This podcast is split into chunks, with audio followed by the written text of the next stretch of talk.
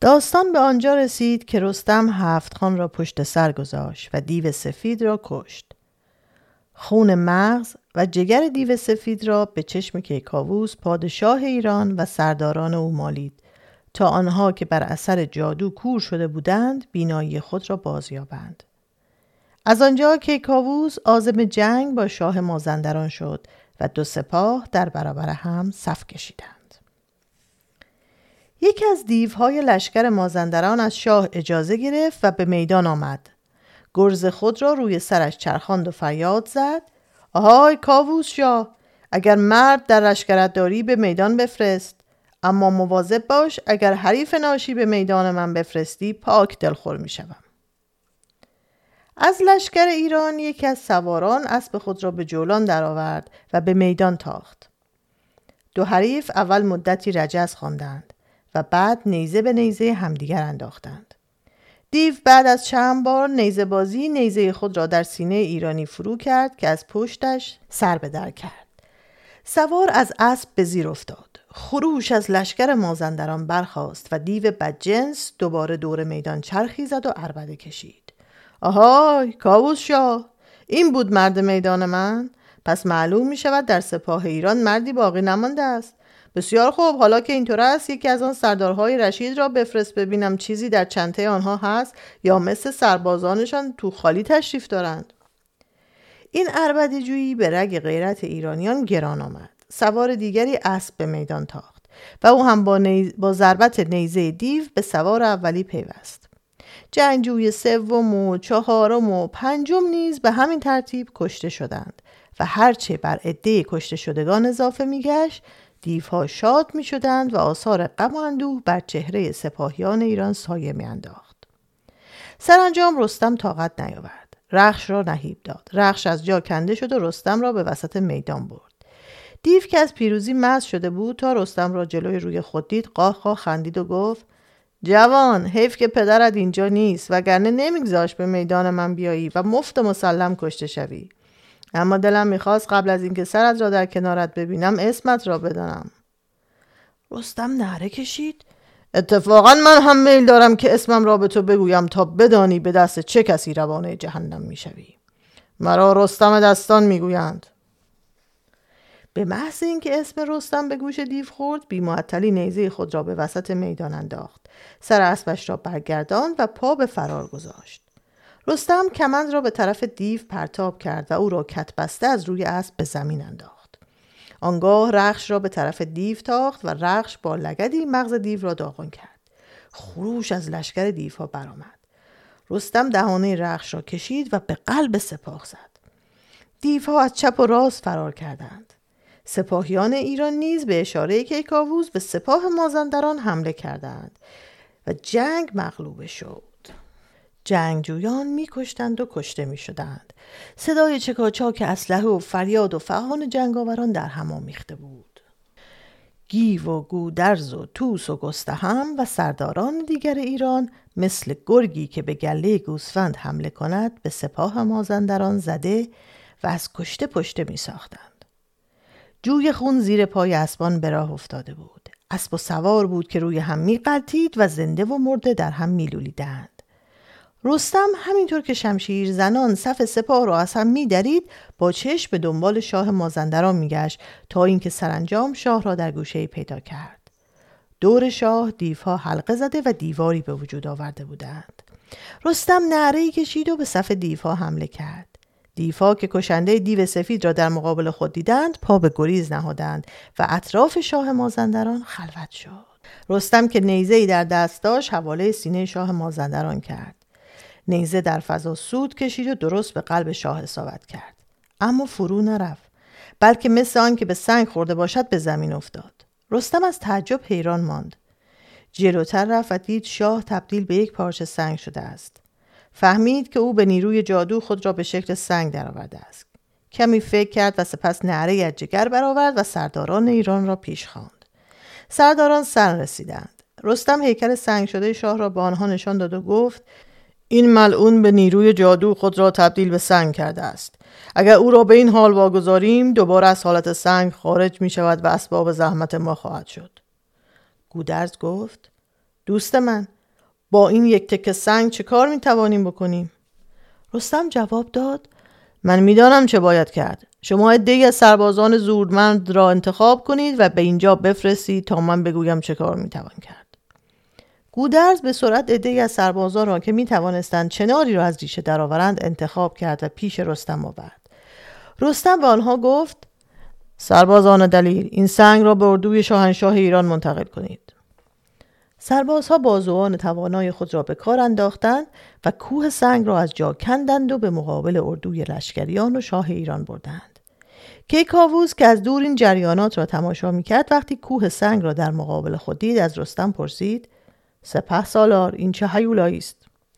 رستم خندید و جواب داد شاه من این پادشاه مازندران است که به قدرت جادو خودش را به صورت سنگ درآورده.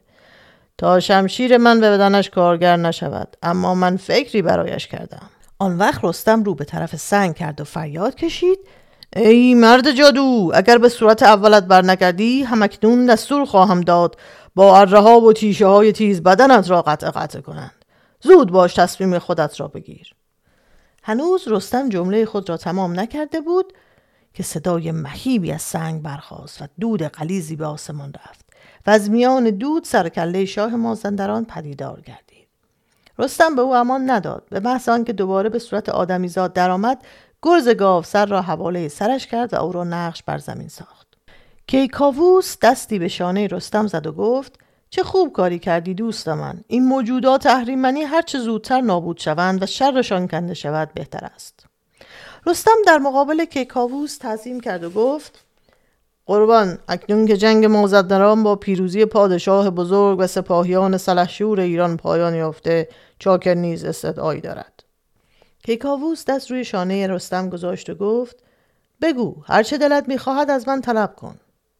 رستم گفت به طوری که قبلا گفتم همسفر من اولاد مرزبان در راه پیروزی و از بین بردن دیوها و شکستن زندان ارژنگ دیو کمک های زیادی کرده است. و من به او قول دادم وقتی که جنگ تمام شد او را به فرماندهی مازندران برگزینم. کیکاووس قدمی به طرف اولاد برداشت و گفت فرزندم قول رستم محترم است. از این پس تو حکمران مازندران و نماینده ما در این سرزمین خواهی بود. اولاد دست شاه را بوسید و شاه فرمان داد که سپاه ایران برای حرکت به جانب پایتخت آماده شود در سراسر ایران زمین به افتخار پیروزی شاه و سپاهیان ایران جشنهای مفصل و بسات شادمانی برقرار بود. شاه و سپاهیان دلاور او در میان هلهله و سرور و شاد باش مردم به پای تخت قدم نهاندند و شاه پس از آنکه به تخت نشست به سرداران ایران خلعتهای گرانبها بخشید و سپاهیان را مورد نوازش قرار داد. رستم نیز اجازه خواست که برای دیدار پدر به سرزمین نیمروز مراجعت کند. تا چندی لشکر به استراحت پرداخته بود و کشور در آسایش به سر می برد. روزی به کیکاووس خبر رسید که بربرها شورش کردند. کیکاووس سپاهی آراست و برای سرکوبی بربرها به سوی مصر و شام حرکت کرد.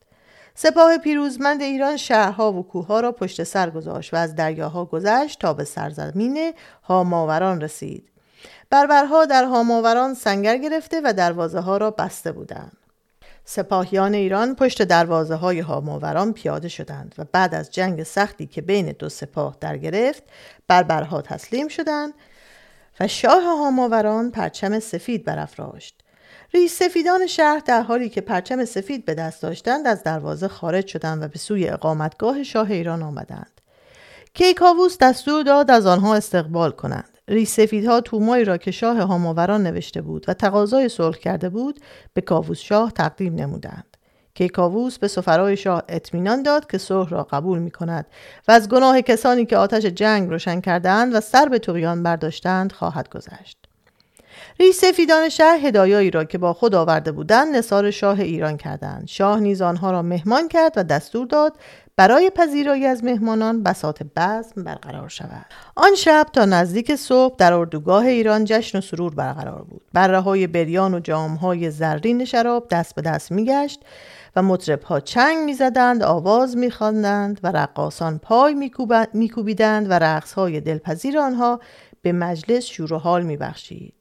همین که سرها از باده ناب گرم شد یکی از ریش سفیدان که به سفرای هاماوران ریاست داشت و کنار دست کیکاووس نشسته بود آهسته گفت می‌خواستم موضوعی را با شما در میان بگذارم ولی این موضوع کاملا محرمانه است. شاه دست سفیر را فشار داد و گفت برخیز تا به میان درختها برویم و آنجا هر جا دلت, دلت می‌خواهد بگو. شاه و سفیر آرام آرام از میان جمعیت گذشتند و به گوشه ای رفتند که درختان بلند آن را پوشانده و به صورت جنگلی درآورده بود سفیر گفت سرور من ما همه می‌دانیم که شما گذشته از اینکه پادشاه بزرگی هستید خودتان مردی شایسته و شجاع و دارای روح بلند و فکر پاک می باشید. اما پادشاه ما متاسفانه آدمی ترسو و بدجنس است. کیکاووس به چشم سفیر سفید موی خیره شد و گفت پس چرا از چنین پادشاهی اطاعت می کنید؟ پیرمرد آهی کشید و جواب داد سرور من به خاطر یک نفر فقط به خاطر یک نفر است که ما زیر بار این پادشاه می رویم کیکاووس پرسید آن یک نفر کیست؟ سفیر گفت سودابه شاه با تعجب گفت سودابه؟ سودابه کیست؟ سفیر جواب داد سودابه دختر پادشاه ماست مثل او دختری در روی زمین پیدا نمی شود از زیبایی، از عقل، از نجابت، از هر صفت خوبی که شما فکرش را بکنید کامل است. سرور من، سرور من اگر بدانید سودابه چه بانوی بزرگواری است. سفیر پیر آنقدر از سودابه تعریف کرد که کیکاووس دلباخته او شد و به سفیر گفت پدر چطور است من این سودابه را برای خودم خواستگاری کنم سفیر دست شاه را به دست گرفت و گفت بله من هم همین را می‌خواستم پیشنهاد کنم. سودابه لایق آن است که شهبانوی ایران زمین شود. شایسته تر از او در تمام دنیا زنی پیدا نمی شود اما اگر پدرش بگذارد. کیکاووس خندید و گفت چه می‌گویی پدر؟ من پادشاه ایران زمین هستم. چطور ممکن است سودابه را خواستگاری کنم و پدرش قبول نکند؟ او از خدا می‌خواهد. کلاهش را هم به هوا میاندازد. سفیر پیر سری تکان داد و گفت خدا کند این کار به خوشی و خرمی سر بگیرد.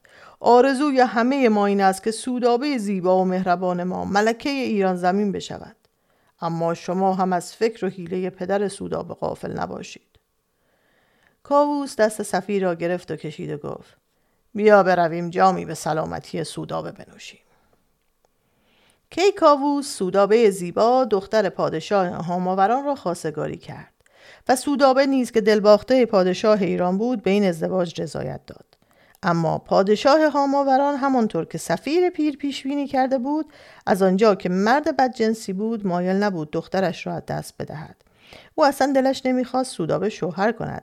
میل داشت دخترش همیشه نزد خودش بماند. با این حال از ترس کیکاووس و سپاهیان ایران چاره ای ندید جز آنکه موافقت کند و دخترش را به عقد پادشاه ایران درآورد.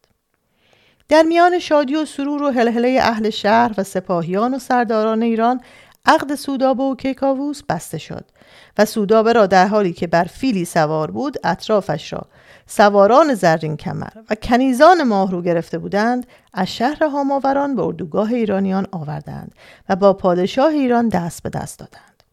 چند روزی بدین ترتیب گذشت و شاه ایران آماده شد که سپاه خود را به پایتخت برگرداند.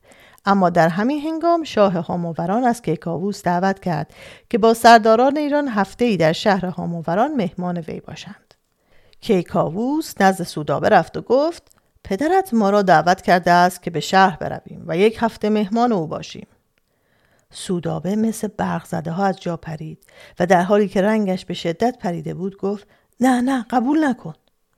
شاه با تعجب قدمی به طرف سودابه برداشت و گفت چطور قبول نکنم؟ آخر او پدر تو است. اشکی از گوشه چشم سودابه بر روی گونهش غلطید و گفت من پدرم را بهتر از شما می‌شناسم. حتما دامی برای شما پهن کرده است. کیکاووس قاه قاه خندید. آنقدر خندید که بیحال شد و در حالی که به دیوار تکیه می‌داد گفت پدرت باید آدم دیوانه ای باشد که بخواهد به ما حقه بزند.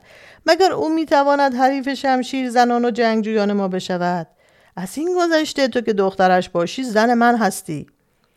سودابه گفت عزیزم دعوا بر سر من است. پدرم نمی‌خواهد مرا از دست بدهد. او می‌خواهد شما را به دام بیاندازد و مرا دوباره به نزد خودش برگرداند.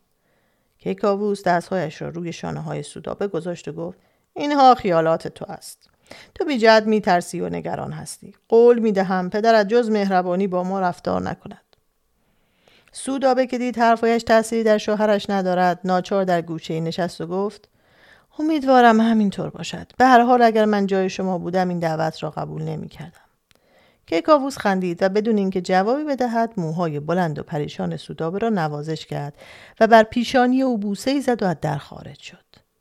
سپید دم فردا کیکاووس به همراه توس و گیو و گودرز و گرگین و زنگه و جمعی دیگر از سرداران ایران از دروازه هاماوران گذشته و قدم به داخل شهر گذاشتند. شهر هاماوران غرق در گل شده بود. مردم به افتخار ورود مهمانان شاه جشن گرفته بودند. کیکاووس در حالی که برق غرور در چشمهایش می درخشید به سرداران ایران می گفت ایف که سودابه دچار خیالات پوچ شد و حاضر نشد همراه ما بیاید. و الله از تماشای این استقبال با شکوه لذت می برد. هفت روز پادشاه و سرداران ایران مهمان پادشاه هاماوران بودند و پذیرایی گرم و مهربانی های شاه باعث شده بود که آنها دیگر هر خیال بدی را از سر بدر کنند. روز هفتم در حالی که کیکاووس و همراهانش سرگرم بادگساری بودند ناگهان سربازان مسلح بر سر آنها ریختند و دستهایشان را بستند تازه کیکاووس به یاد حرفهای سوداب افتاد که گفته بود پدرم دامی برای شما گسترده است آری آنها به دام افتاده بودند شاه هاماوران دستور داد دروازه های شهر را بستند و کیکاووس را با سرداران او دست بسته به قلعه فرستاد که در وسط دریا بر روی جزیره بنا شده بود و تیراندازان و شمشیرزنان دلاور آن را نگهبانی می کردند به طوری که پای مرغ به آن قلعه نمی رسید.